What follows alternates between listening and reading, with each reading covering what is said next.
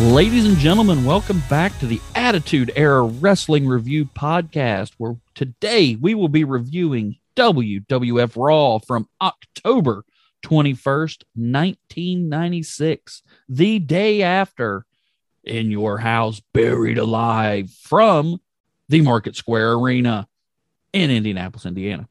But this is from Fort Wayne, Indiana, and I have it on very good authority that Mr. Bret Hart will be here tonight.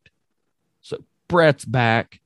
We have a perfect heel turn, a cameo by the most electrifying man in sports entertainment.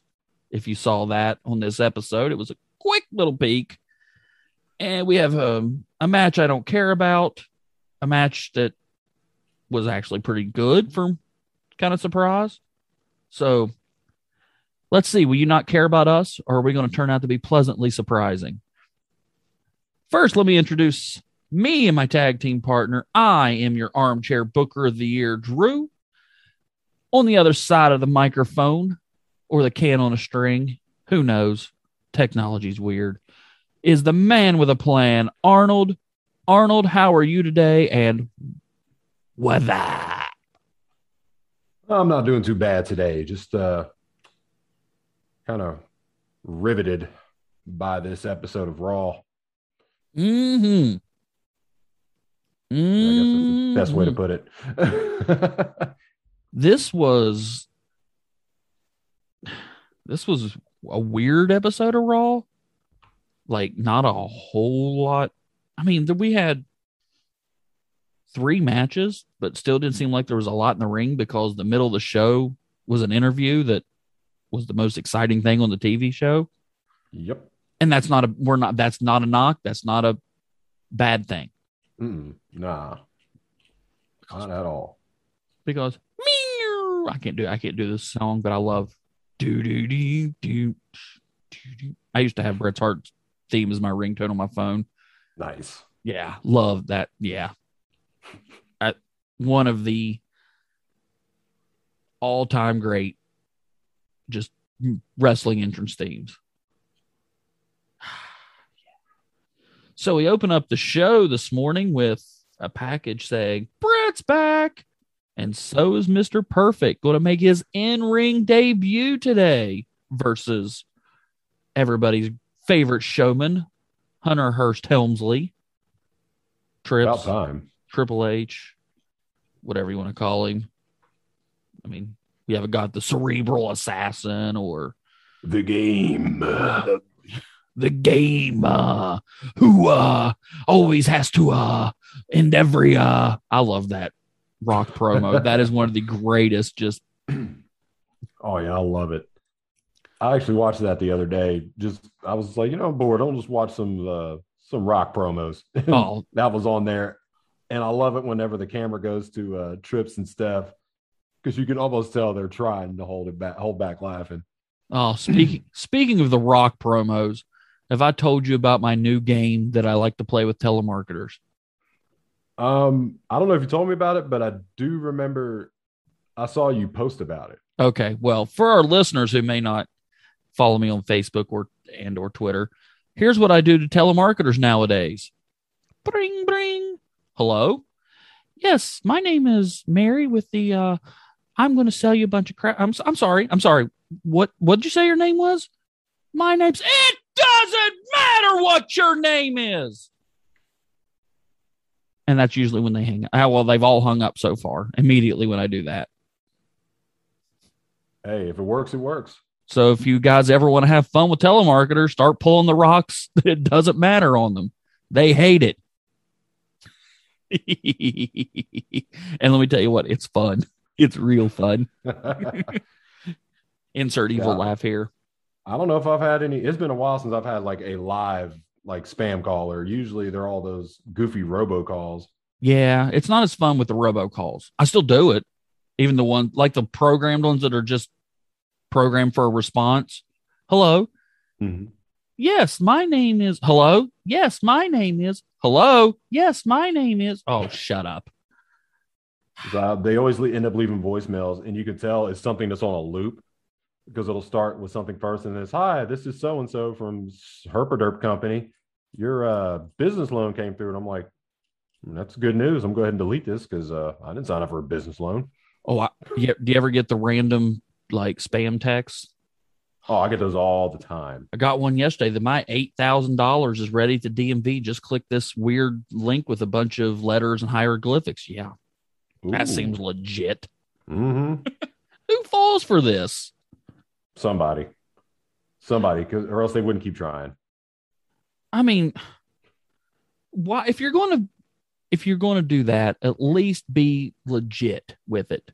I mean, I've gotten so much money from that Nigerian prince that it's Mhm. ridiculous. That guy's giving me so much money. If you guys want money from him, just send me your bank accounts with your password and emails and social security numbers, and I will hook you up with that Nigerian prince money. Score. Yeah. Oh, speaking of scoring, how'd you like our first match? That was a terrible was- segue. pleasantly surprised, to say the least. Um, I didn't think this match was going to be as decent as it, I thought it was. I'll be honest, because uh, I mean, you know how Mr. Hart is in the ring, Mr. Owen Hart, with our favorite lawyer, Clarence Mason, taking on the notoriously I never learned how to sell in wrestling school, Psycho Sid. I was like, yeah, I was pleasantly surprised at this. Like, there was, there was a couple times in the match where Sid probably should have sold a little longer for certain moves. Mainly, uh, there was one, oh God, I wrote it down. Oh, there it is. Missile drop kick. Whenever uh, Owen hit that missile drop kick off the top, and Sid, he took it, he took the bump, fell on his back, rolled over almost immediately, and got right back up. That's uh, my exact thing I wrote was Sid no bumps must missile drop kick. I'm sorry. I don't care who you are, whether you're in a wrestling ring or I don't know, you happen to meet the one guy who attempts a missile drop kick in a street fight. You're not getting up from that immediately. Or at least you shouldn't. That would be you. You would try the missile drop kick in a street fight. I'm not nimble enough. I didn't say you do it well. I just said you try it. Uh, yeah, you know what? I'd try it. I would try it. I mean, chances are the person's not going to see it coming. So, what, what Yeah. is this? Why is he climbing up the steps? Oh my God, is that a missile drop kick? I'd probably take the Uh. bump harder than the guy I kicked would. That's for sure. I will tell you one thing about this time. It actually it was might it was in 1996 because I was in sixth grade. Um, I learned a valuable lesson about wrestling moves. And I wasn't even watching wrestling at this time. I just knew what a sleeper hold was. I learned that if you legit put one on somebody, they pass out in about five seconds, if that Mhm. long. Yeah, Oh, yeah. You put a sleeper hold on somebody right. Oh, yeah. They'll Mhm. go out quick. fun story. Sixth grade, Mrs. Winters English class. She wasn't in the classroom at the time. The class had just started. We just got there. And this kid and me never, let's say, saw eye to eye. I mean, just I don't even remember, you know, 25 years ago what the argument was about. Shocking.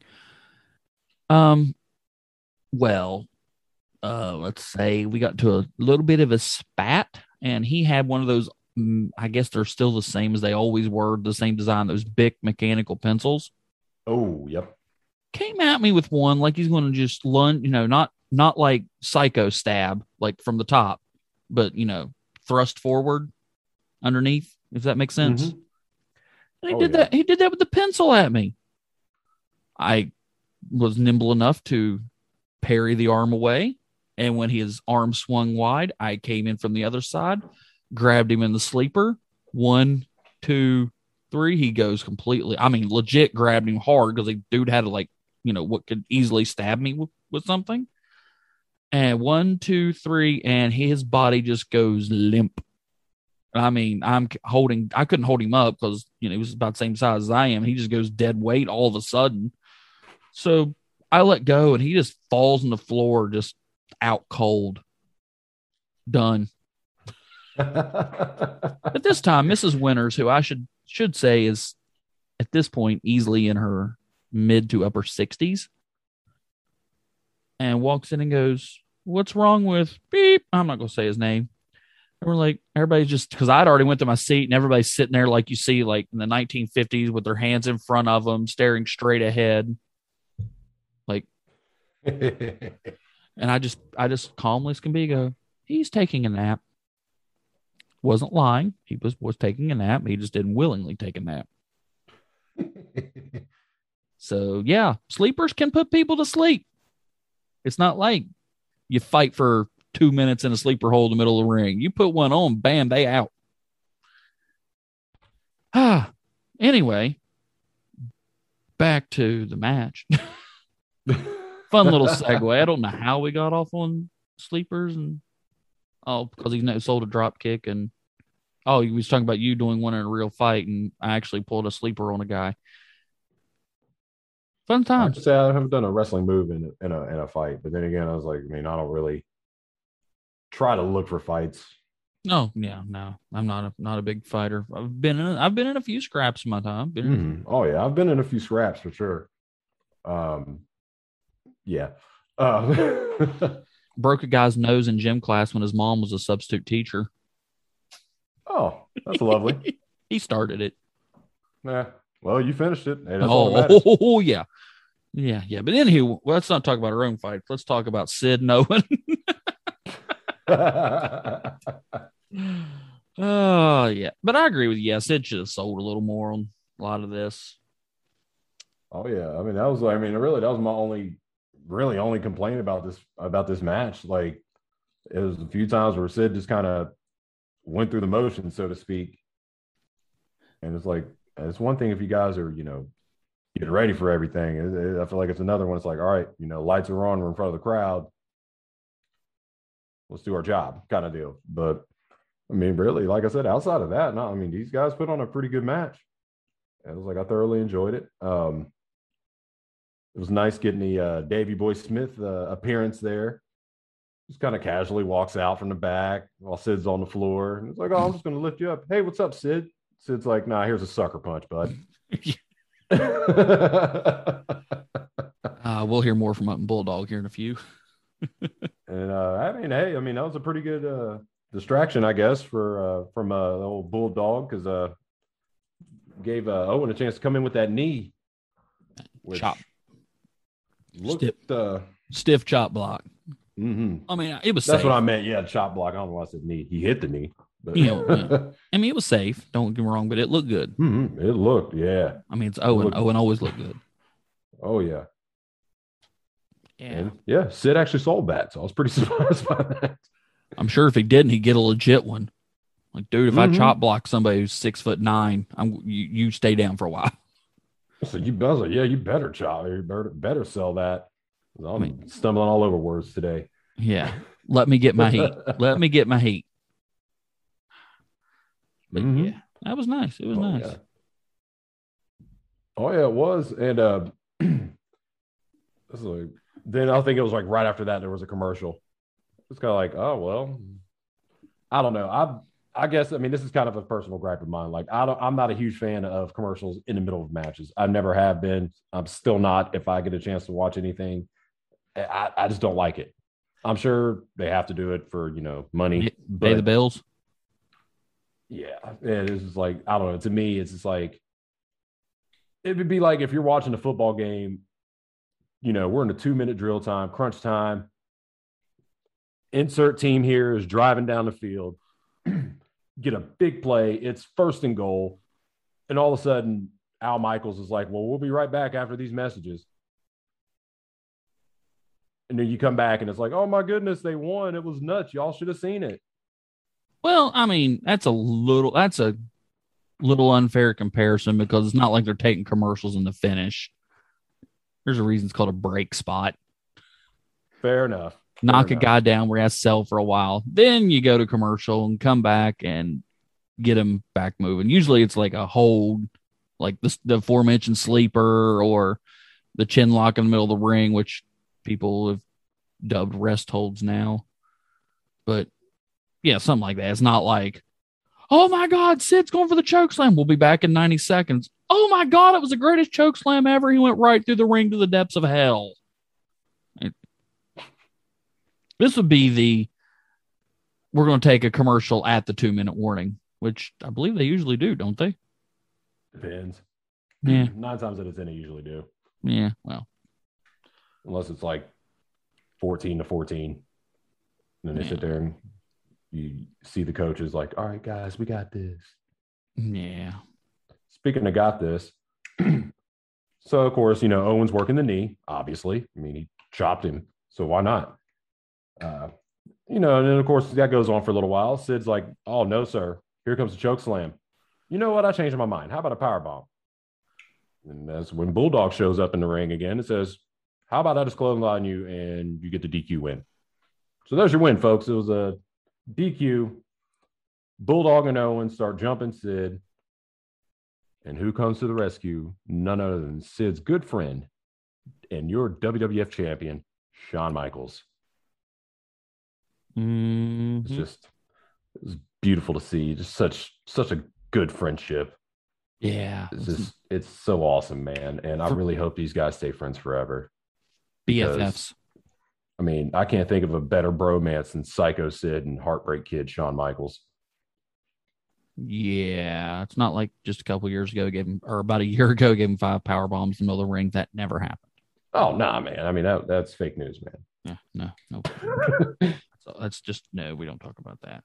But man, yeah, Shawn came down with like a speeding bullet, and I love when he like slid in the ring, went like halfway across, like almost all the way across.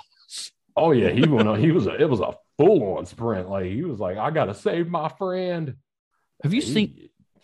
Have you seen that botch where somebody does that and they can't stop and just slide all the way through and flop off the other side of the ring? I can't remember who it was. I mean, that's almost as great as what's his face tripping and falling underneath the ring on the way to the Royal Rumble. Oh yeah, I remember that. That was Titus funny. O'Neil. Oh my God. Mhm. That was hilarious. Probably the most hilarious botch on the face of the planet. But yes. Oh yeah. So yeah, DQ, Sid wins, Bulldog with the interference, Shawn saves him, and Shawn and Sid talk in the ring again, just like last night. Hmm. But they they shake hands. We're still bros. Mm-hmm. Yeah, they're still bros. So yeah, that was so yeah, that was pretty much the match.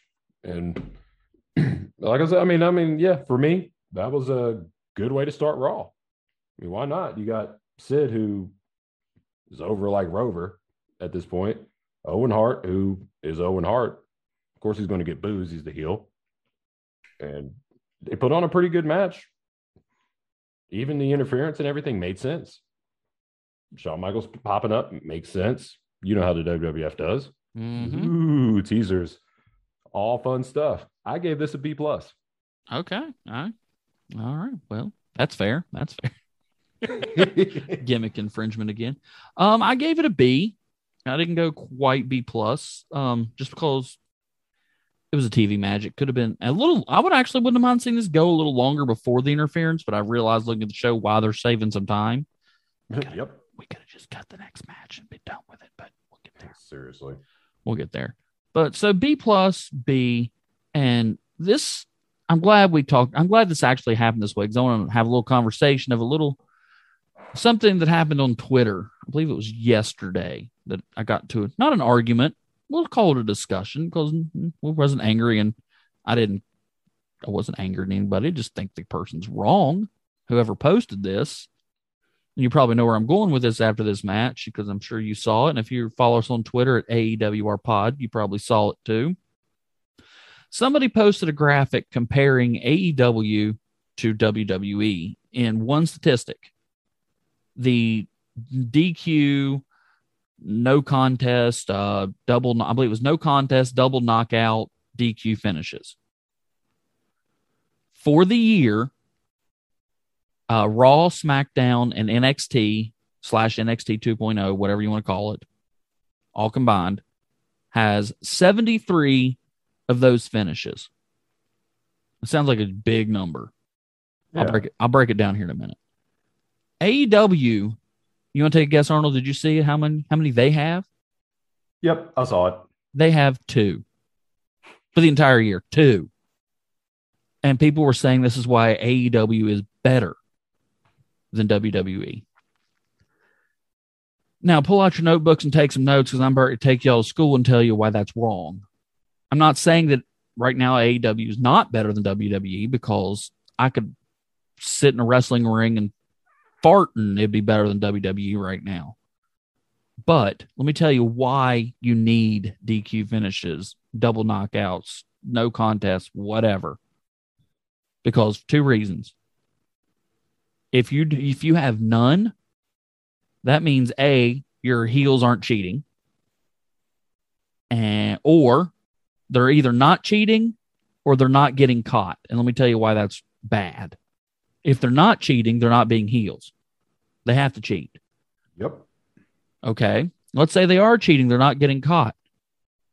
If your refs only caught them once or twice, your refs are stupid and buried and all need fired.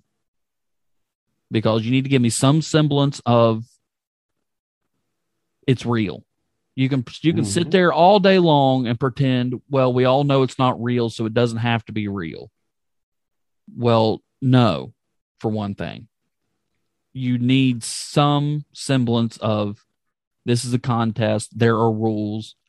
This this harkens back to the ref is there to do more than count one, two, three. Okay. You need if your heels are cheating and your ref's only catching them two times for an entire year so far, 10 months, let's go ahead and say 11 months. 11 months so far, twice they've been caught cheating. And I, I don't even think both, I think one of those is a double knockout. I don't even think one of those is a DQ. And this is with what? Four shows plus pay per view? I think they were just counting three in pay per view. And for WWE, we're counting, I didn't count the pay per views. I just did it to shows. And the number 73 sounds like a lot. It's 1.7 a week. Like, not per show. For all three shows, they do, what is that, five, seven hours, seven hours of wrestling a week. And we get less than two a week. I mean, yeah, is that number probably a little high? Yeah, probably could pull it down to. I was, I mean, less than one a week. That's fine, but I'm not even going to attempt to do the math in my head of how many that's for AEW because I'm, I didn't even bother because it would be point zero zero something. Oh yeah, that'd be it'd be a ridiculously small number. And I mean, yeah, but my thing is just kind of piggyback, I guess, in a way off of what you said, because I mean, you're absolutely right. That buries your refs. And at that point, it's like, what's the point of having refs? If Aha, there's there's the dilemma. They don't think they do. yeah, they just need like, somebody to count point? one, two, three. because I mean the thing is, and especially I mean, in nine times out of ten, if wwe's doing that, you have a double knockout or a no contest or DQ. There's a reason. Like it's not like you know we've got random slob number one versus land, random slob number two, and they just have a match and then random slob number two decides to like whip out a two by four for no reason. Is it doesn't happen. Chances are these two guys or gals have a match at I don't know WWE dumb pay per view name 2021, In your house for the Market Square Arena. and you know there's a reason why that's happening. Double knockouts, they work when it's like okay, we don't want to make you know wrestler A look tougher than wrestler B. We don't want wrestler B to lose. You know, there's reasons for this stuff to happen, and if you don't have any DQs or anything like that, even once in a while, a week, like hell, even once a week, then it's like, in a way, you're like, what's the program here? Like, who's this guy going up against, or who's this woman going up against? That- And that's that's another issue. AEW doesn't do programs. They don't do rematches. Remember, that's right. you're one and That's done with somebody. You're one and done. When you fight and beat that guy, you're done. You move on to somebody else. We don't get rematches most of the time. Right. Right. And, and that's another thing they think's great. my thing is, I mean, even if it's like, oh, you know, this is for the AEW title. Okay. Well, we'll say Kenny Omega's. I'm pretty sure he's the champ right now. I don't know. I don't watch it. He is. But it's like, all right, so Kenny Omega beat Herpaderp. Yay, congratulations. Herpaderp should get a rematch. Even if it's just one and he still loses. And it's like, okay, now on to the next thing. Nine times out of 10, I'll agree with that. Yeah. And that's the thing, you know, exactly. Nine times out of 10, every now and again, yes, you know, one, two, three, okay, it's over. And then even during the celebration, here comes the next guy. You know, we've seen that a lot. And I mean, that's the thing. Like, there's there's there's got to be a realism to it. There's got to be some realism to it, and it's got to make sense. Like, if I just have two guys, like we've discussed before, where it's like they're just standing, happen to be standing around eating donuts, and it's like, hey, you guys just go pound out a mouth real quick. We got this. Like, we just need space. Whatever, just go. Like, unless you're doing that, those guys don't need a DQ. Those guys don't need a, like a double knockout or whatever. Go in there, put somebody over clean, and go to the pay window. You're done. Enjoy Alright. your beer. All right, let's let's book a fantasy scenario right now and show you what how you can use a DQ. Right now, one of my big gripes is with W or WCW. It's almost AEW is and when I say WCW, I mean like 99, 2000, 2001 WCW, not the not what we're watching now. But um one thing they do is they just have stipulations just to have stipulations.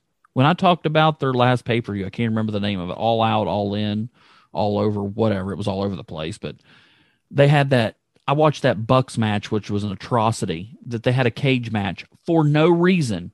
No reason to have a cage match other than to have a cage match and have something to just to have a cage match. Really? That's not why you have a gimmick match. That's not No. why you have a cage match. We didn't have a buried alive match just because, well, screw it. Let these they just pick two guys and let's have a cage match. If you remember, I said that they they even said this on their show that the Bucks and the Lucha team, I can't remember their name, Lucha Bros. That's harsh. Why I can't remember that. They hadn't fought in two years, hadn't wrestled against each other in two years, but now they suddenly need a cage match. No, here's how you do a cage match. Let's say that, let's take you said Kenny Omega. Let's take him. He's he's right now. He's, his next match of their pay per view is going to be versus a very underrated somebody that they've screwed up horribly, Hangman Adam Page. Yes. Okay, and in this fantasy scenario, let's not pretend that Daniel or Brian Danielson's waiting in the wings and everybody knows he's going to be the one to take the title off of Omega. Let's pretend he's somewhere else. Okay, just for the scenario. So we get this match with Omega and Page. Omega's the heel. He's got the big faction with the Young Bucks and the other Stooges. Uh, Adam Cole somehow got thrown this crap.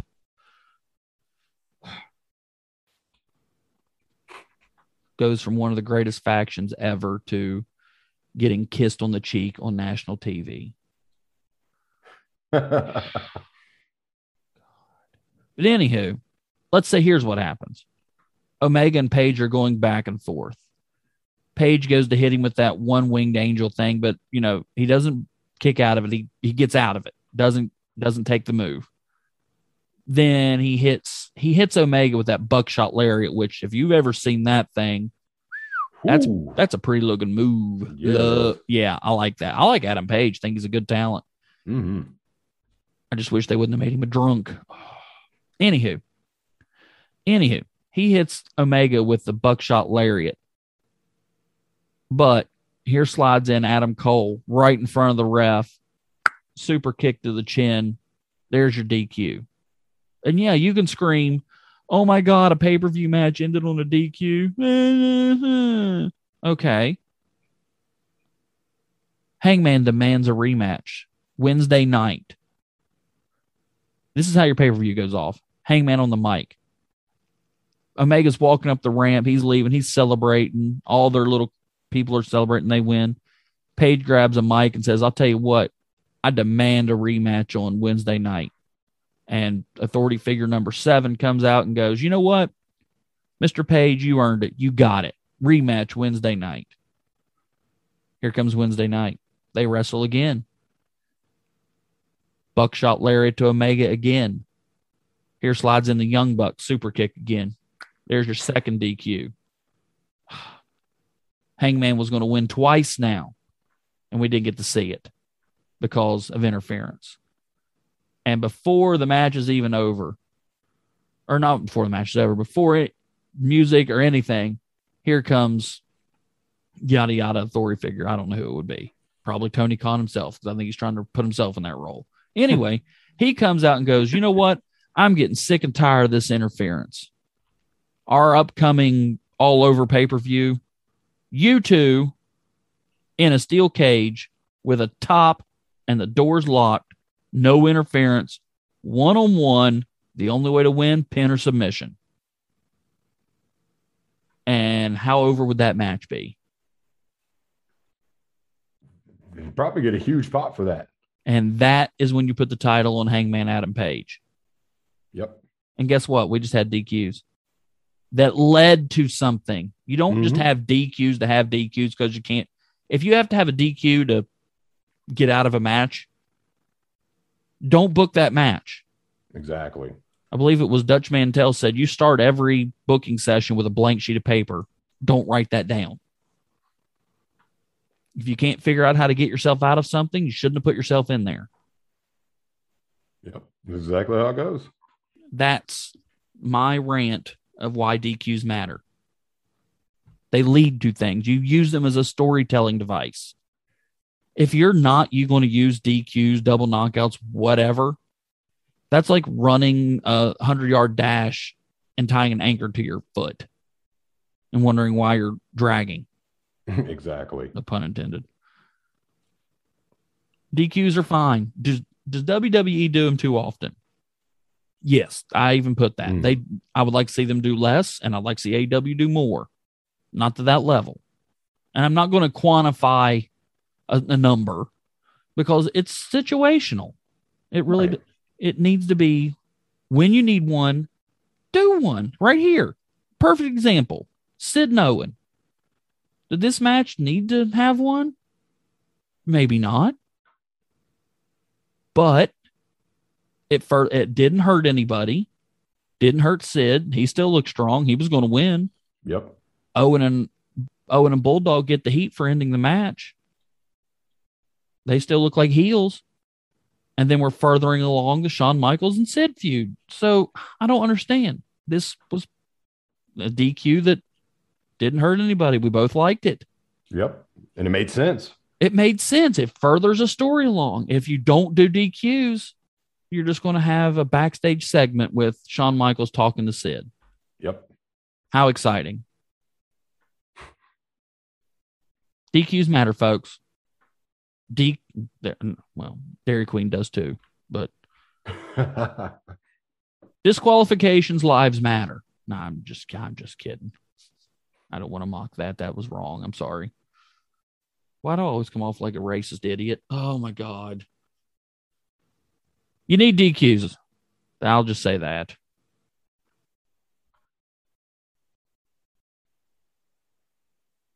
All right. You know what we didn't need? The Smoking Guns versus the Godwins. no, no, we did not. No, we did not. Do you know the do you know the best part about this whole match? What's that? The Godwins coming to the ring with pigs.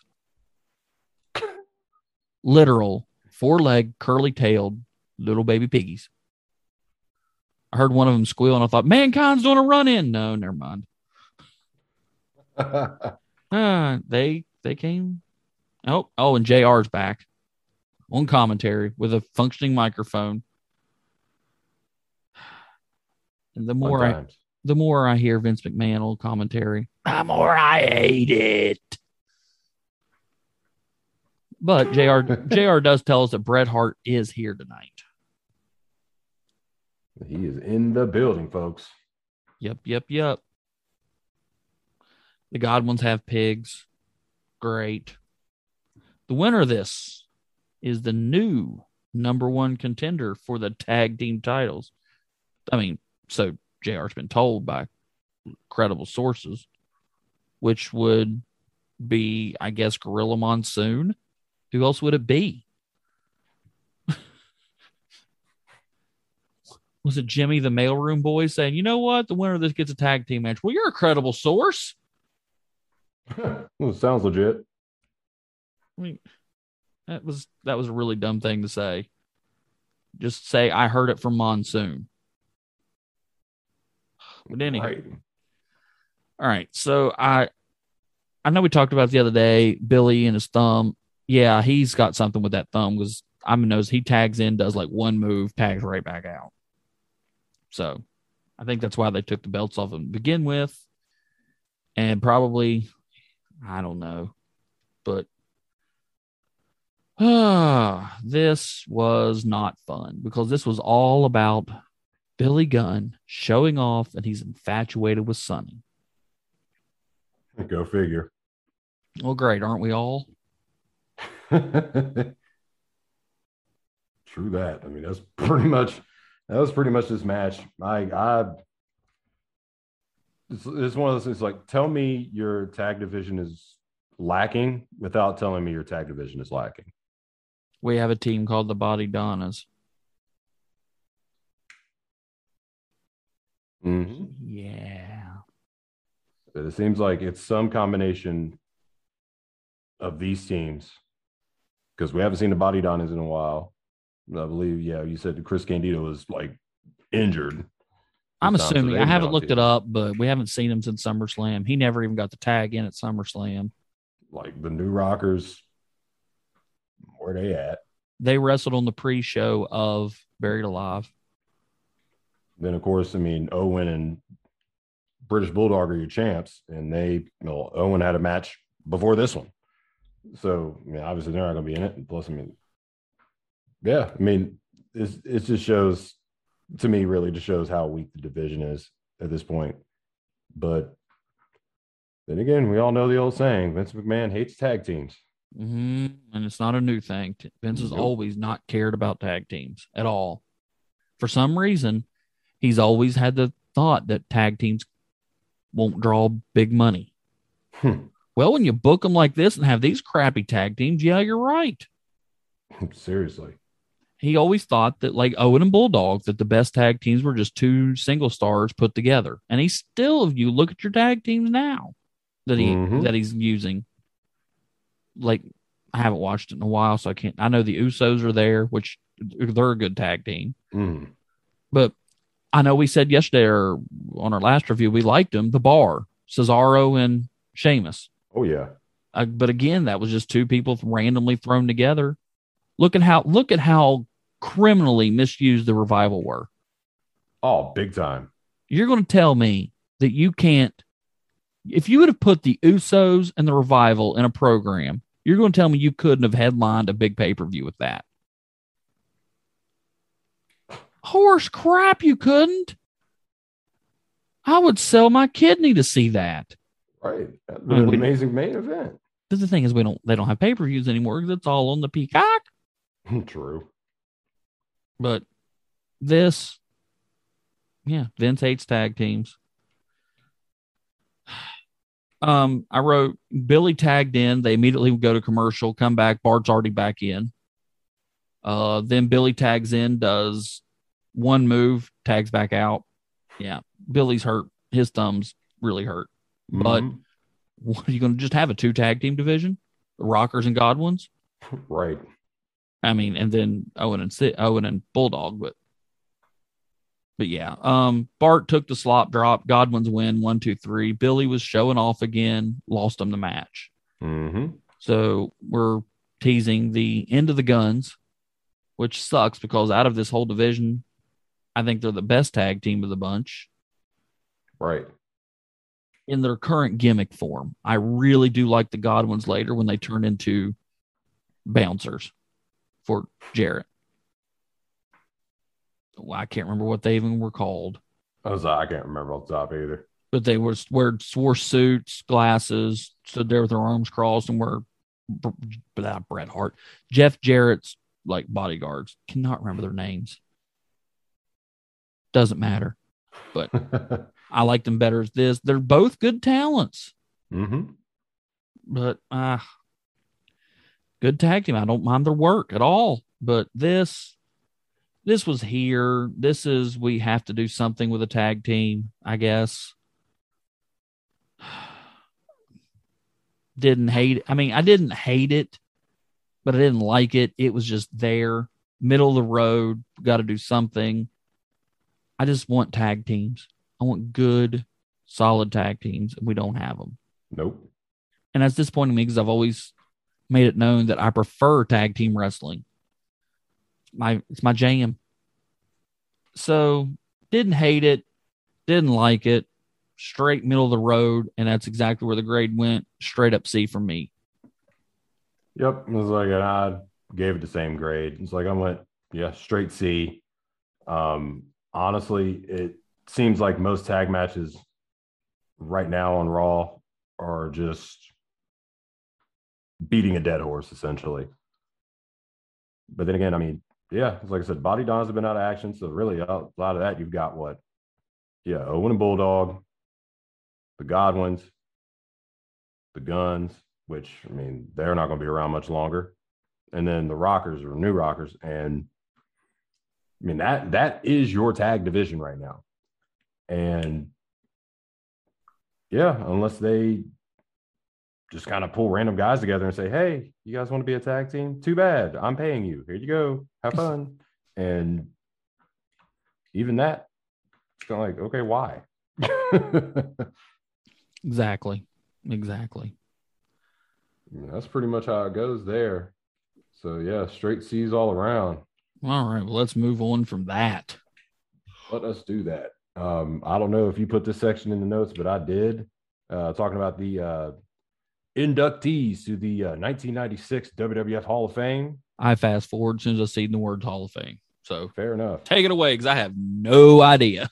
All right. So for folks watching this at home, the music they picked for this sounds like something you would have seen on like a video that your job might have put together and decided they didn't want to pay for music or something or just you know use music but your uh, inductees were Pat Patterson, first Intercontinental Champion, Jimmy Superfly Snuka, and Senor Vinnie Mac, not Vincent Kennedy McMahon, but Vincent J. McMahon, the father of the WWF. And I mean, that's cool, I guess. Um, I don't know much about McMahon. Like, I don't know much about him, but I mean, you look at what happened with uh, Pat Patterson and Snuka later on down the road. but uh, yeah, yes, Drew. I was going to tag in if you wanted some information on Vince McMahon. Oh, I'll take it. I mean, what do you want to know? He sold Titan Sports to or All Star Wrestling or whatever it was called. I can never remember the name of it. It was the WWWF three W's, the Worldwide Wrestling Federation. Talk about a mouthful. Yeah, it was a little. I mean, if you want to call the Office of Redundancy office and file a patent for that patent. Yeah, um, he was Vince's dad. He started the company. He, let's not. I mean, there needs to be a Vince McMahon Jr. biography. I'm sorry, a legit one. Somebody legit I mean, it'll never happen because you'll never get to talk, Vince to talk about his time in North Carolina. Hmm. Oh, yeah. Oh, where's daddy issues much? But, um, yeah, but I mean, he was Vince Jr. started the company. Um, or not Vince Jr., Vince Sr. started the company. I mean, we could go a whole. I don't want to get into it because we could go into a whole long time of the history of Vince and Vince Jr. But yeah, so it was those. Is it just those three, or did I cut you off too early? Oh no, you were good. I believe that was it. That's the only ones I caught. Uh, Snuka, let's take him out for being a murdering idiot, and I like the Pat Patterson one. Pat Patterson created the my favorite thing in wrestling in history. Oh, I see a, a, raised eyebrow. All right, trivia. There's today's trivia question. What did Pat Patterson create that I absolutely love? Hashtag AEWR trivia. All right. Let's see how that works out. Oh, speaking of, you can get tickets for this Hall of Fame event from Ticketmaster. One nine hundred nine nine nine nine. Oh wait, no. I mean, it says phone uh, phone number is still like it isn't active anymore. But I mean, hey, I mean, you miss 100 percent of the shots you don't take, guys. That's true. So, twenty five years later, where is their Hall of Fame located? I figure it'd probably be online by now. I mean, It's probably on the Peacock. they have a celebrity wing, which True. which they just law, launched. We well, not they, but somebody just launched a WWE Hall of Famer into space last week. Why is there a? Why is William Shatner in the WWE Hall of Fame? I mean, I know why, but why? Maybe somebody's a Trekkie, or they really like Officer T.J. Hooker. Well, I mean, that was his best show. I mean, don't get me wrong, I do like Star Trek, Star Wars, and I'm a nerd, but I mean, good, God, we're talking wrestling here. Is it too much of a stretch? to Think I like space stuff? Anywho, anywho, but yeah, but yeah, Hall of Fame. So sorry, I interrupted there. Oh no, I mean that was pretty much it. Yeah, I saw that and just fast forward and went, don't care. See you later. I don't- we probably frankly don't really blame you for that. it takes it would take like a monumental somebody being in the Hall of Fame for me to care now. True. A um i.e. Uh, the maybe the Midnight Express, just saying. I mean, it pissed me off now, but let's not get there. Did you happen to catch what happened next? I did. Ooh, that bad boy Triple H. Right, his mm-hmm. name Triple H just went Hunter Hearst Helmsley. Talk about a mouthful. no doubt. We see Mr. Perfect in the back warming up stretches in the most 80s tracksuit ever. And here comes Triple H with one of those container entertainment carts, speaker box things on wheels. I don't know what they're called. And he rams it into Mr. Perfect right into his leg. And we go to commercial. Perfect timing for the commercial. I'm just saying. Ah, that was clever. Yeah, let's take out your opponent. Ooh. hmm Let's see what happens later. that that cracked me up because that was followed immediately by uh, them showing uh, highlights from uh, Austin on Livewire Yeah. going in on Bret Hart. Uh Austin coming to his own. Sonny looked terrified. yeah. Pretty much. Which probably legitly was. Legitly, legitimately was. No, would have been too. I mean, you got Stone Cold yelling in your face. Yeah, I'd probably be a little scared too. Mm-hmm. Even if I know he's working. Mm, like, yes, sir. No, sir. No, Mhm. sir. So we come back from commercial. We have JR in the ring, and he introduces he's back. Do do do do. I can't do the beginning part part, but I'm like, love this music. Here Mhm. comes Bret Hart, and Vince like, what's he going to do? Or no, Jr. was Jr. said, what's he going to do? Sorry, what's Bret Hart going to do? Is he going to retire? Go off make movies? Go home to Canada and make babies? I don't know. Maybe he's going to wrestle. And the more I know about things now, the more I realize this was just straight up shoot by Bret Hart Oh yeah. and he all but mentions Eric Bischoff in WCW. Said the other show on the other channel, I believe that was a, if not a direct quote, a really close at what he said, made him a very good offer. Mhm. Very good offer. And Hart put them over big time. I, I was am-. I was amazed. You know, said they were nothing but nice to him, classy, gave him, offered him a lot of money. and he was Mhm. deciding should he come back here or go somewhere else. And he said that. And when he was putting him over, did you see when they showed Vince sitting at this announce desk? Hmm. Vince looked like someone just shot his favorite dog. hmm Like, how He dare you Not do? amused. Yeah, he. I wrote Vince looked pissed, And they- and they showed everybody in the back watching the monitors. And did you catch the cameo?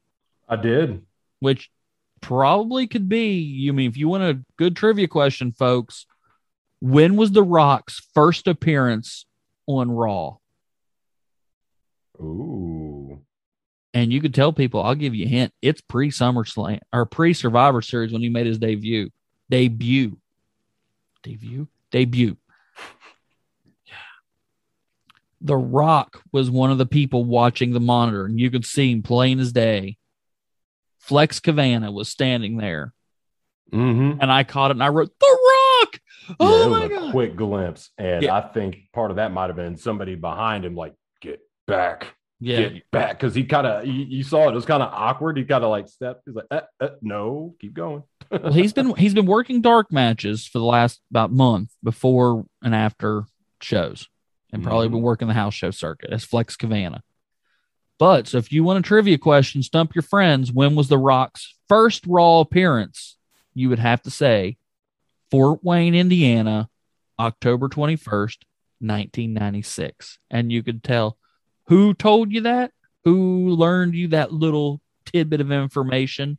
That'd be none other than your two best wrestling friends in the whole world, the man with the plan, Arnold, and your armchair booker the year, Drew. Tell your friends. Boom. You just stumped them all. Dropped a bombshell right there. Bam. Because they're all going to say, well, probably the Raw after Survivor Series, because that's when he debuted. Eh, wrong. Ah, but yeah. So everybody's watching backstage. Uh, this is when it gets fun. This is when it gets. I mean, this we can break this whole thing down of the implication this has on the next year. hmm Says he has words for Shawn Michaels, and I'm like, oh, this ought to be good. Said Shawn's his opponent, not his enemy. That'll change. Hmm. Uh, calls Shawn. So, oh, says um. You know, he he says a lot about Shawn here. You know that Shawn's the champion. He beat him, and he was very disappointed that he had to lose to Shawn. But says he's back. He's coming back. He's going to wrestle, and he wants to face the best wrestler in the WWF. Stone Cold Steve Austin. I mean, verbal backhand to Shawn Michaels right there. oh yeah. Oh yeah. Bam. I'm like, you're the face, and woo, just backhanded that heel. Perfect. Yeah, that was definitely Perfectly said. Because I mean, he just got he said he has words for Shawn, and he's talk putting him over that he's the champion. He beat him fair and square in one of my favorite matches of all time, the 60 minute Mhm. Iron Man match at WrestleMania. Oh, if you yeah. haven't seen that, take an hour of your time and go watch it. absolute classic. absolute perfection. But then he says he's going to face the best wrestler, and he says Stone Cold. Perfect. All that right. was funny though, going back to the locker room because uh, after he announces that, like Brian Pillman gets all giddy and starts like, "Yeah, yeah," and Austin kind of looks at him like, "Bro." yeah, Pillman was excited. Mhm. little excited. But I, so was I. So was I. And Oh then- yeah, So it's going to be Stone Cold and Bret Hart at Survivor Series. at Madison Square Garden. No, the Market Square Arena in Indianapolis, Indiana. That was last night. Oh, okay. Sorry. I thought ev- I thought Vince was plugging it so hard. That's just where every show was going to be. Sheesh, yeah, no kidding. Yeah. But yeah, I wrote Stone Cold and Bret Hart at Survivor Series, all caps, can't wait. um, then we took a turn left of and told the story about his nephew, little boy dying. And I didn't look up if that was legit. I'm sure it probably was. If not, whew. Yeah, says he wants to be a role model and doesn't want to pose for girly. He's not the type to pose for girly books. So another backhand uh, comment to Shawn Michaels. This was perfection. Absolute perfection. Can't this was this was a shoot. I mean, this was not anywhere scripted. I mean, him offhandedly, even not saying the words, mentioning WCW was weird to mm-hmm. say the least. I mean, you just didn't do the other show would do it all the time. Oh yeah. Like Scott Hall and Kevin Nash up. You know who we are, you know where we're from. Okay. Uh, but WWF didn't do it. Vince wouldn't let them do it. But this this was perfect. This was Bret teasing us. I think everybody knew at this point if he's on TV, he's coming back. Um, oh yeah. But this, ah, so good, so so good. Um, this was long enough. I actually did grade this whole thing. Definitely gets an A for me. But just looking at what this sets up for the next year, just mm, mm-hmm. Bret Hart, yeah. uh, to my, in my opinion, you can argue with me if you want. Anybody out there, not just you. Bret Hart's best best run ever this year. His, I mean, we're his matches with Stone Cold. We're going to see the whole Montreal double cross. Hmm. Oh yeah, and that's the thing. Not only did it set up the next year for Bret, this also set up the next year for Shawn. Sets up the next really it sets up the next year for Stone Cold too. And yep. in a way, like not only like I feel like this this whole this whole interview, it's like okay, we have nowhere to go with this but up. Because I feel like uh well, of course, you know, Shawn is the the guy right now. He's a champion. Bret, the guy. He's a mega star. Austin, still in that rocket ship, baby. He's on his way up. And to get a nod like that in this type of interview from Bret the Hitman Hart, especially in we're talking mid 90s Bret Hart, like that's a pretty big deal. Mm-hmm. And and of course, I mean, we started with King in the Ring 96. So, I mean, we, and obviously this is 25 years later. So, I mean, we know what becomes of Steve Austin. We know what becomes of Shawn. We know what becomes of Bret and so on and so forth. But this right here, from beginning to end, it's, I loved it. I loved it. I really enjoyed it. I'm glad Bret's back. I cannot wait to see some of Bret's matches coming up. Mm-hmm. I miss Bret Hart matches. So mm-hmm. there of everybody that's ever had a name, a gimmick name, like you, Shawn Michaels was the showstopper. Uh, Sting was the icon. Um, you know, you go down through history. Mm-hmm. The excellence of execution eh, for Bret Hart is absolutely probably the most truthful one ever. Yes. yes. One of the greatest wrestlers, just who was always just right where he needed to be. The moves looked great. Psychology was wonderful. He just mm-hmm. got it, got every oh, yeah. bit of it. Every match, every. I'm not saying every match was flawless. Not every match needs to be flawless.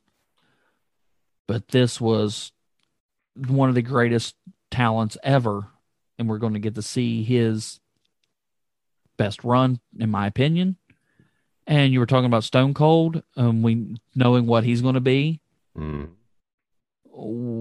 he's got the Stone Cold gimmick. That's yep. part one, and he's only got two more pieces left to really that he needs to put that house together for his run. Yep. And spoiler alert, not really spoiler, but little bit of hint. Bret Hart's one, and Bret Hart leads to the second. So mm-hmm. This, that's the thing. The only thing's missing with Austin right now: high profile match and a strap.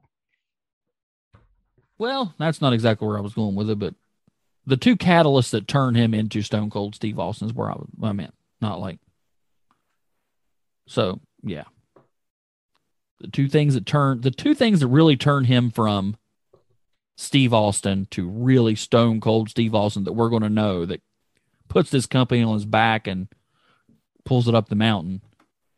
They both have to do with Bret Hart. So we'll get there. We'll get there. But yeah, this was mm, so good. So, so good.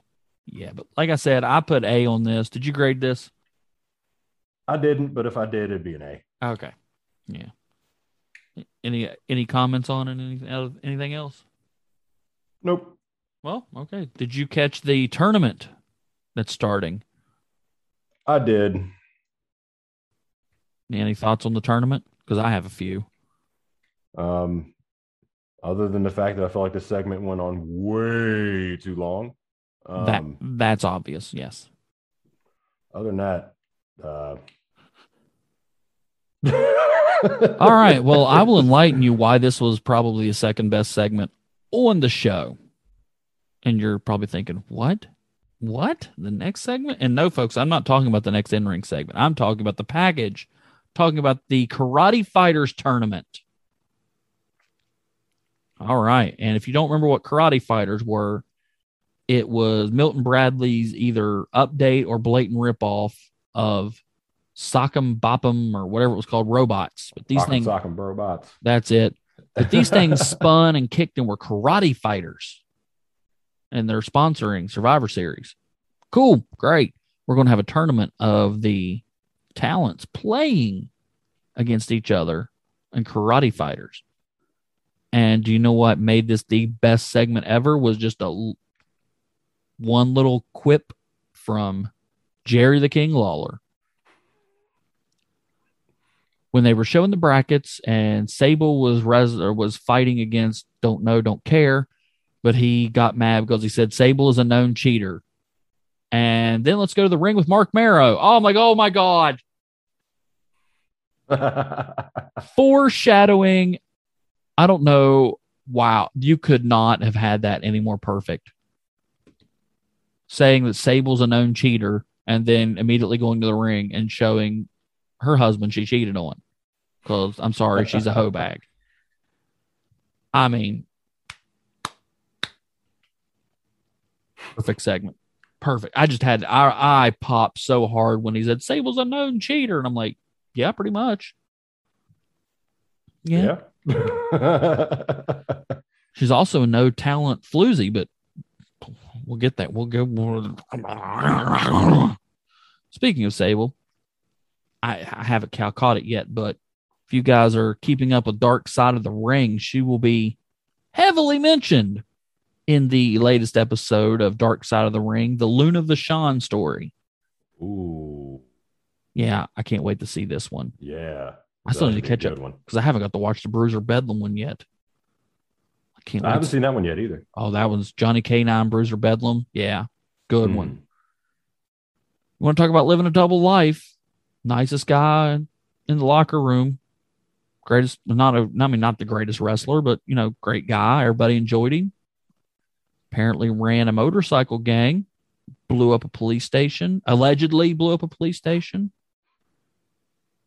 I don't know. Guys need to be watching Dark Side of the Ring. Those are so good. So oh, yeah, well done. There's a reason that the topic's always trending on Twitter the next day.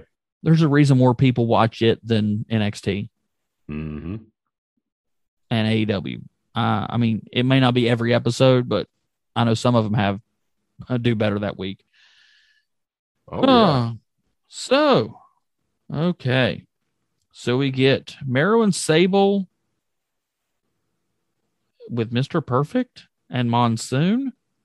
I'm like, I wrote right now, I smell bait and switch. All right. So the doctors won't let the doctor slash monsoon won't let Mr. Perfect wrestle. All right. Great. Then Mr. Perfect says, But I'll tell you what, my buddy Mark here, he'll wrestle you. And Trips goes, Well, I'm not contracted to wrestle him. Sorry about your luck. And Mr. Perfect's like, Well, what if he puts his intercontinental title on the line? Yeah. And Trips is like, Oh, well, if he does that, yeah, we'll have a match tonight. And Vince is like, he can't do that. only Monsoon can do that. And I'm like, well, he's standing right there listening to it, and he doesn't seem to have any objections to it. I was like, yeah, Mero, yeah, Mero was he was there for it. He's like, you know, you helped me get this title. You know, I think I think I could pay repay the favor. He was ready to rock and roll. Yeah. And Trips is like, well, if he puts the title on, yeah, we'll have we'll have that match. well, duh. I mean, I would. And I'm starting to go. I'm starting to smell. Something smells. You smell that? Is that bass? Trout? Cod? I don't know, but it smells a little fishy. Mm-hmm. Uh, yeah. So Monsoon says, Well, you know what? If he agrees, you agree. Yeah, we'll have an intercontinental title impromptu match. That is how you do an impromptu match, folks. You don't just have two people out there doing promos and come back from commercial break and bam, there's a match. That's how you do. That's how you do the switch. All right. Okay. Let's see here. Well, see, these are the commercial breaks I'm cool with, by the way. They set the matchup. All right. And Monsoon's like, all right, yeah, all right, cool, let's do it. Everybody's like, yay, title match. We'll be right back. Come back. Match pretty much just started that we know of because like you said, it probably might have been probably probably a tie up or something to start it off. So it's like, yeah, we don't need to see that. Let's watch a uh, random commercial with a wrestler in it. Actually, no, I don't think there was one on this one. I think it was just black and then right back. Yeah, but um, might have been a USA commercial for that one. But yeah, you know, see, uh, oh, excuse me, sorry. Uh, see, Mero tossing Triple H around get some arm drags. That back body drop, that was yeah, that was wow. I miss those. Nobody does those anymore. Right. I was I don't see why there is. I mean, it's a fun move to watch. I don't know if I'd take one personally. Let's say but... I think that that might be the issue, but people took them for years, every night and every night and every night, mm-hmm. working seven, six, seven times a week. True. But I'm just saying, you know, nowadays they work well two, three, maybe three times a week. yeah, True. it was again. You got to think they're working year round too. Yeah, they did back. They did back in the old days, six, seven days a week. You work two months and have one day off. That's very true. I don't know. It's like, yeah, things are a lot different now than they were then. That's for darn sure. And remember, back then they'd work into their fifties because they knew what they were doing. Now you work three times a week and you can't make it to 30. True. All right. So, um, oh, did you see that? I speaking of like, I know we didn't say anything about cowardly heels, but um, Triple H gets knocked out to the to outside of the ring. Mero goes to do a suicide dive. Trips grabs Sable. oh, oh yeah. All I was thinking is, please hit Sable in the face. Please hit Sable in the face. Because I kid you not, it looked I it looked like Mero was about to go over at that point. I yeah. thought he was, and he caught himself, and I was like, "Ooh, that would have been gnarly. It would have been that funny. Been, oh, that'd have been hilarious. gnarly. I mean, I think I've made no bones about it that I cannot stand Sable. So yeah, I was at that point. Yeah, Hunter would have had no choice but to like try to fling her out of the way as quick as possible and try to catch Mero. that would have been, oh yeah, that could have been a whole little like, well, mm-hmm. that's the end of that match. mm-hmm. Throw the belt on perfect because these two are heaps of their former selves at this point. But yeah, no, that was good. And then followed by what was probably another break. Should have been. No, there was uh, there was a commercial break. Uh, there they had two, one to start the match and one in the middle. Oh yeah, that was I was like right after that, like trips. I think he said something to Sable. Sable slaps him. Yeah. then he goes after her. Mero's like, "That's my girl for now," and then punches him, punches him, gets him back in the ring. Brock Lesnar's entered the chat. right. What? Whose? Yours, sir. My apologies. Please don't eat me. yeah, I don't think Brock's listening to this. They have do they have podcasts in Iowa? or Minnesota, wherever he lives. I don't care. don't care. Anywho, yeah.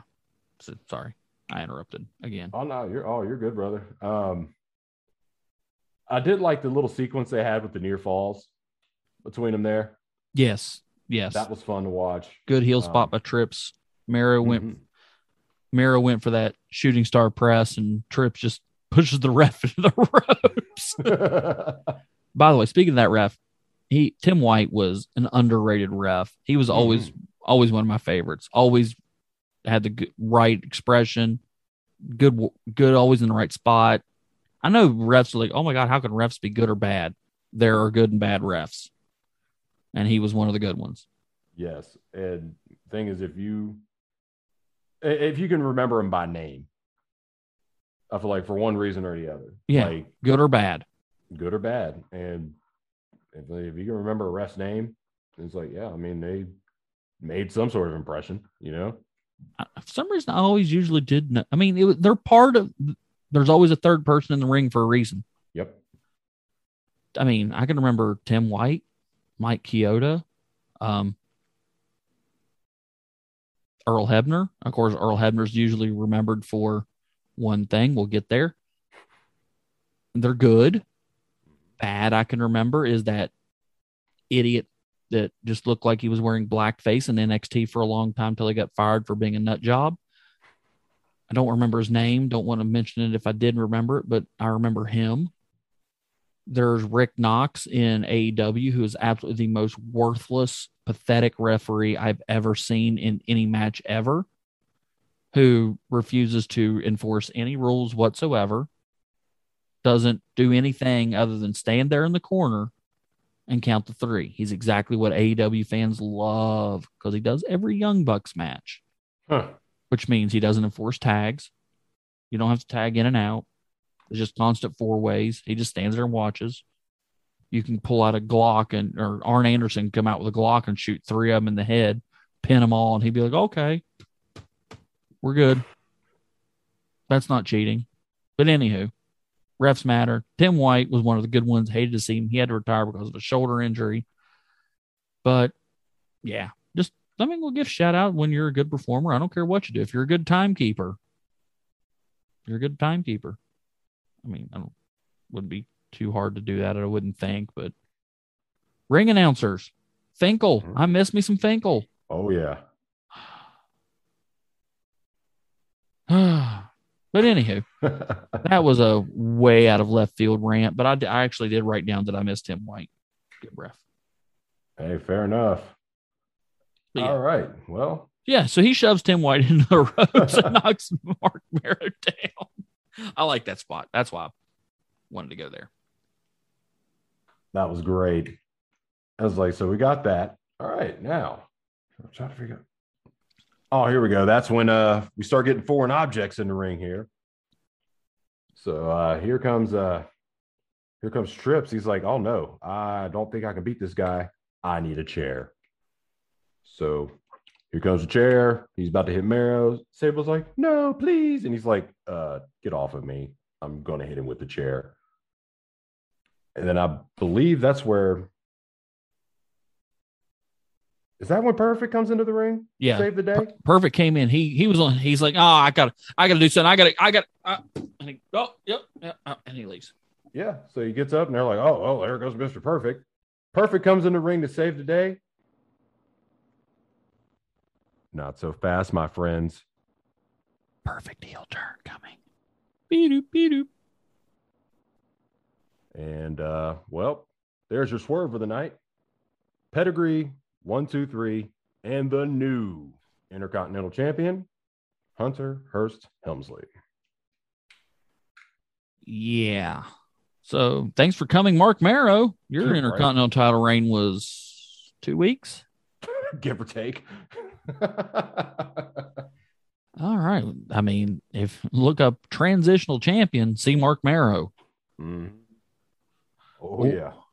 Yeah, or Iron Sheik. um, this was dang near perfect. This whole from the start to finish. I mean, we've had two weeks of Mr. Perfect's coming back. To all of a sudden, well, Trips takes him out. Good heel move. And I was thinking, I almost said this the last time we saw Mr. Perfect that I hate Perfect as a face. He's not good. He's not nearly as good. I mean, look at look at no pun intended. Look at his face, his physical face. That is a punchable heel face. It really is. That is a punchable heel face. So Absolutely right. I don't understand the whole why the the whole stealing of women thing was kind of weird in retrospect. I guess he just whispered in her ear, It's time to go now. We're in cahoots. Is all I can figure out. I don't know. But yeah. But I love this. I loved every part of this except for one thing. Sable being anywhere near it. Because her screaming, no, her that whiny voice yes. with just obvious fake emotion. She can't. She, she wanted. She never really wanted to wrestle, even when they wanted to make her a wrestler and put the women's championship on her. She wanted. She was wanting to use the WWE to be in TV and movies with that voice and those acting skills. Yeah, hard pass. The only thing she had that could put her in movies was about six inches under her chin, and they're movies that aren't known for having a good plot. If you know what I mean. Those are the movies she was qualified to be in. And even then, right. I will make the comparison.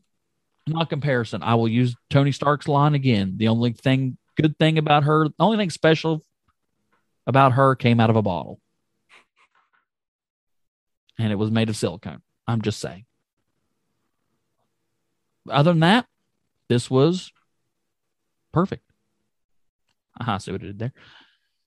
So, for lack of a better term, right? Yeah, for well, And the one thing, oh, another thing we forgot to mention. Did you see the sign in the front row? so, there were a couple. Hump his face, Goldust. Oh, yeah, I did see that one. right in front of the hard camera. Oh yeah, I see it. I'm kind of, um, yeah. Two years ago, they would have edited that out and went, nope, you're not having that. Straight up walked up to him and said, You need to take that sign down, like right now. And you know, and you know what really makes me happy is we get to see that sign for three more weeks. Mhm. And if you folks think I won't mention it for three more weeks, you are dead wrong. Dead wrong. But yeah, this whole I this whole segment, this whole finish of this show, um, loved it. This got an A for me. Oh yeah, this this hands down got an A, and for, I mean for me as well, obviously. Um, it's like you hit the nail on the head. This this right here, this was good booking. This was good booking because we've heard for how many weeks now? You know, Perfect's making his in ring return, going up against Triple H.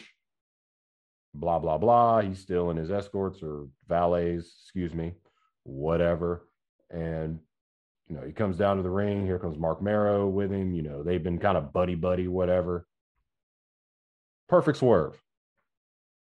Because everybody's like, oh, you know, he's going to come save the day. Nope, he just cracked him with a chair.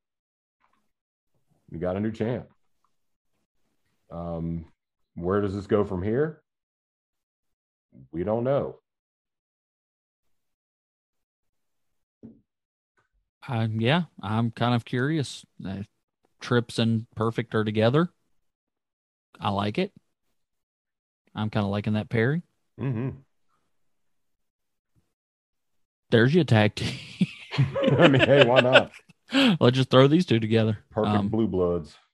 Mero, thanks for coming.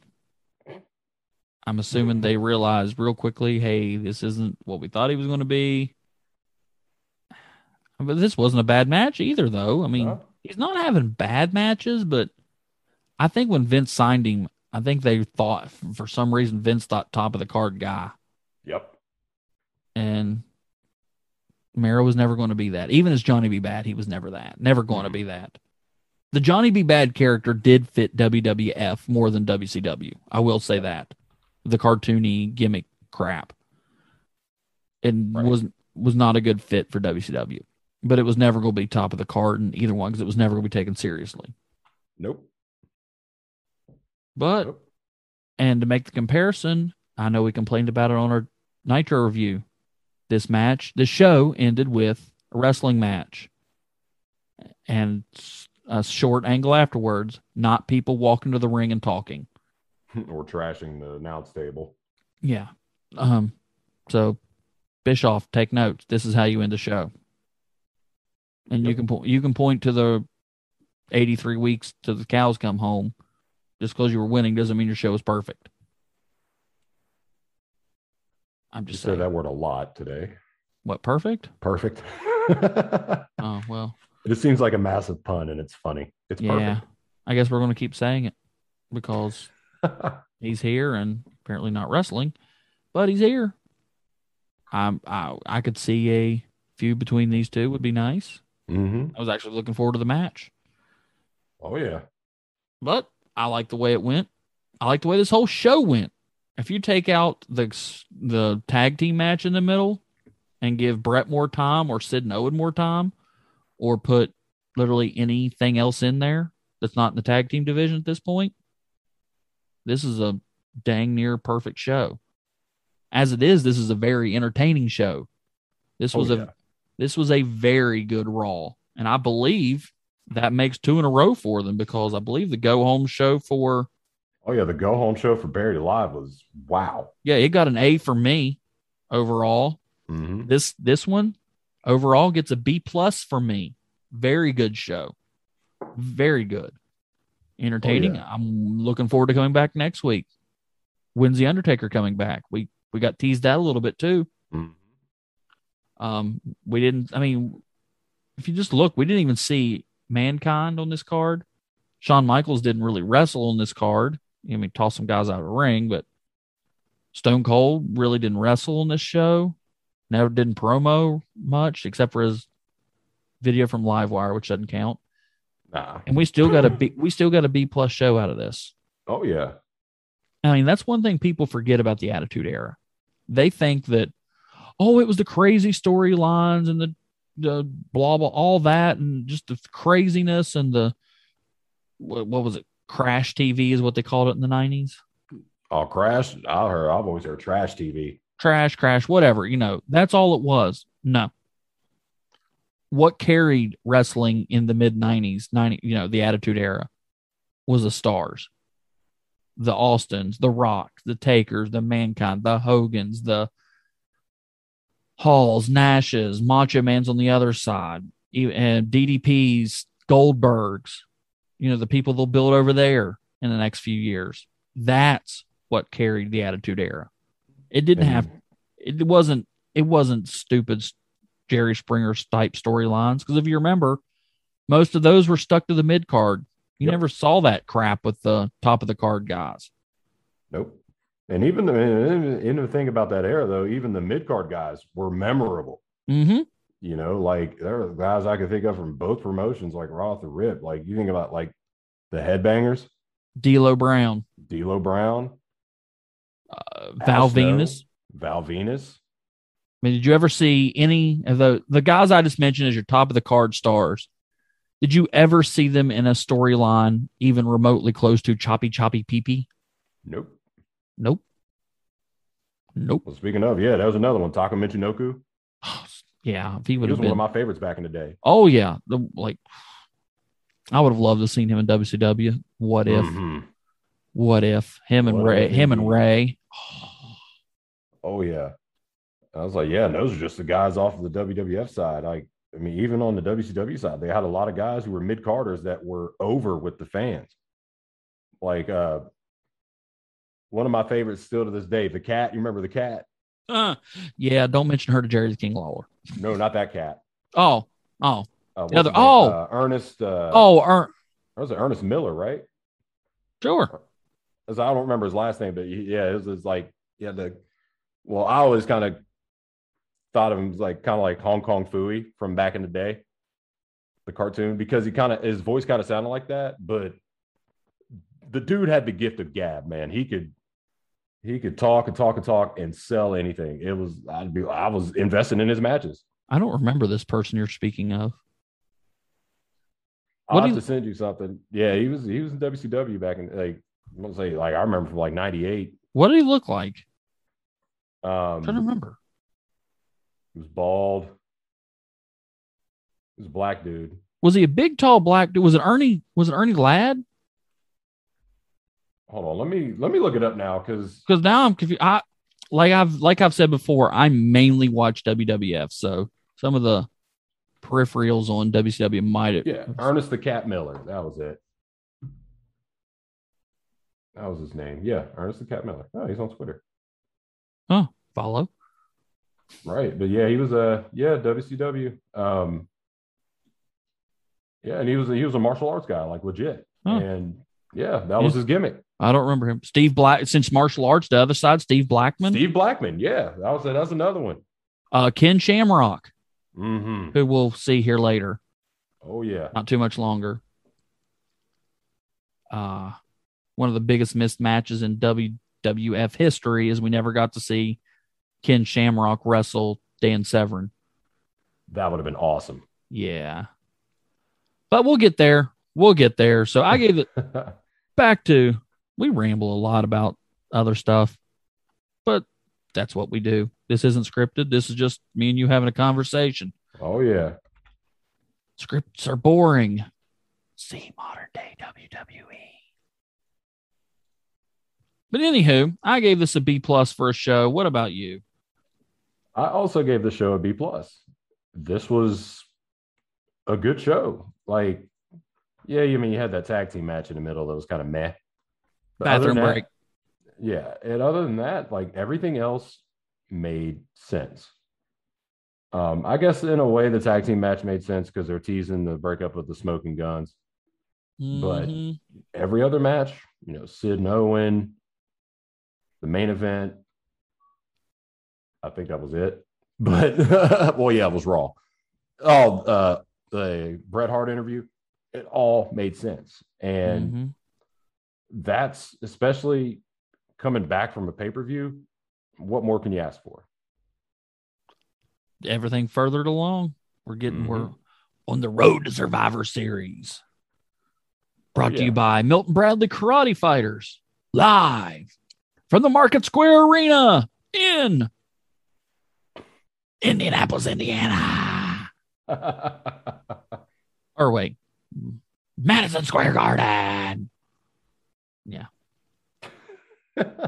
Ah, all right. So, um, good, sh- like you said, good show. Moved everything along. I have no complaints about this whatsoever. Yeah, the tag Mhm. team match was there. It was a bathroom break. Yeah, we're teasing it. We really just need some tag teams. yep. And I'm, I'm thinking ahead and I'm trying to remember who all I know what we're going to get in about a year, but I'm trying to think of what we're getting in the next year. And I'm trying to remember. When do the headbangers? I know you mentioned them. When do they come in? I want to say probably 97, 98. I know that they're 97, at least late. I can remember. I thought they were there before that, but very underrated tag team. Mm-hmm. Oh, Always- yeah. Love that gimmick. Real men wear skirts. I love that. So so cool. Love that. Especially, if, I mean, nowadays you're looking at going, huh? But for the time, that was that whole grunge era, mosh pits and thrasher music. Ha ha ha ha ha. Mosh and thrash. Ha ha. See what I did there? Ha yeah. Tie it all together. Ah. spe- speaking of tying things up, though, why don't you tie this show up, Arnold? Think I will. Uh, if you guys want to reminisce with us about some of your uh, favorite mid carders in either promotion around this time, feel free to let us know at AEWR Pod on the Twitter and also on the Instagram if you so choose. You can also let us know who your favorite wrestlers from this era are, well, mid carders rather, through the email at AEWR316 at gmail.com. I believe that is what we have social wise. Believe so. Any final thoughts on the show, Drewski? More of this, more of the good stuff, less of the bad stuff. Can't wait to Survivor Series. Uh, answer our trivia question, which I can't remember I'm now. to agree, my friend. I forgot it too. I was like, what was the trivia question again? Yeah, I can't remember. I I'm can't gonna try. either. I can't either. So we're gonna make a new one. I want to make one right now. You guys ready? Hashtag AEWR trivia. Why do we drive on a parkway but park in a driveway? Ooh, that's a good one. Now I'm trying. Just rack your minds around that real quick. I'll remember it later. I'm sure. So when someone answers it, someone can answer it. Yeah, I'm sitting here works for me. thinking. I'll tell you what. I that was my final thought is that I cannot remember what we've talked about. So we've talked too long. went off went off the beaten path a few times this time around, but that's all right. That's what we do. That's why you guys love us, right? Right? Oh, sorry. I was still trying to remember the trivia question. Oh no, you're fine. I was just It's going to bother me. I'm going to have to re-listen to this whole dadgum thing as soon as we're done. just make sure you throw it up on Twitter. That way, everybody. Yeah. Yeah, I will. Oh crap, because it'd be weird to get a bunch of answers and be like, "What?" folks! Don't get old. Don't get old. All right. Say Yeah. the first thing to go is the memory, right? Yeah. Oh. well, that's all right. We still love you anyway, Drewski. And I hope you guys love us because this has been Monday Night Raw from October 21st, 1996, 25 years ago to the day, which is kind of mind blowing. I just saw that in the corner of my screen. But Yeah. make sure you guys follow us on those socials. We love talking to you guys or arguing, depending on what mood we're in. Arguments are fun because it's usually AEW versus WWE. I'm rambling again. That, of course, has been the show for the day. I am Arnold, just the beautiful human being that I am. And with me, as always, my tag team partner, the big Drewski. And we're staring up at those lights. One, two, three. I'm going to remember this before too much later. I'm going to sit here, and but now I'm just going to say, peace.